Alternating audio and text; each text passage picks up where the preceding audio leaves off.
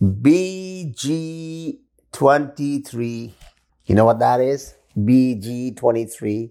23 years before Google. What was life? Well, I was a young man, 25 year old, really full of energy, and I thought I knew a lot about garment industry. I could engineer the product, I could do the time studies, motion studies.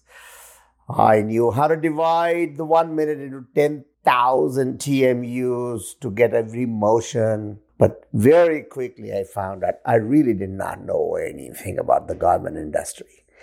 So I want to share a, a, a, short story with you all.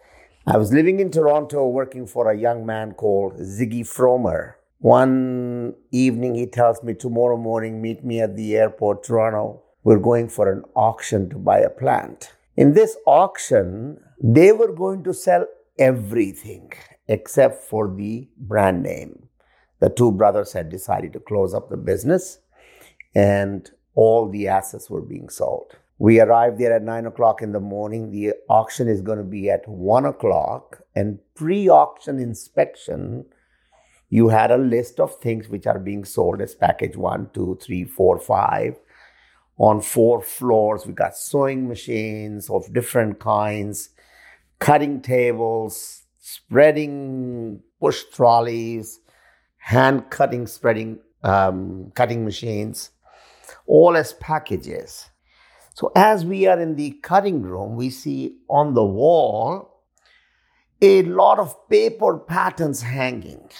A lot of them. The whole wall was full of them. So Ziggy asked the auctioneer, What is that part of? Which package is this part of? And the guy says, Oh, that? No, we did not package it. Why? Are you interested? Then Ziggy says, I may be, if the price is right. The guy says, All right, uh, remember, this is 1975. He said, Give me $200 and you can take it all. That guy left. Ziggy walked up with me, looked at the numbers of styles, pulled out two sets of patterns, two different styles, took out $200, and we walked up to the auctioneer's desk, gave him that, took a receipt, and he tells me, let's go. So, what do you mean? He said, I just bought his entire business. This guy is successful because his pants fit absolutely fantastic. We all in the industry have been trying to replicate that fit, and we have not been able to do that. Just remember, these were pre CAD days. By buying those two sets of patterns of two different cuts, he felt he just bought the entire business. This was my first lesson in the fashion industry that fit sells. Fashion is fit. We in the fashion industry didn't have that many challenges at that time as we have today there were very few movement of people people who lived in certain areas always stayed there. So we knew kind of whatever is the demographics of one city is kind of locked in to that area. Unlike what we have today we have so many people with so many shapes with age groups with preferences prices, fit, products. It is almost the age when we can say this is mass customization. So, how do you define who is your customer?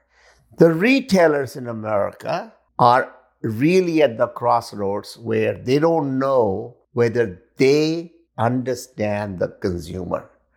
By just buying and putting it in the inventory and put it on the shelves, and hope to God that it sells, it doesn't work. It didn't work. And it's not going to work.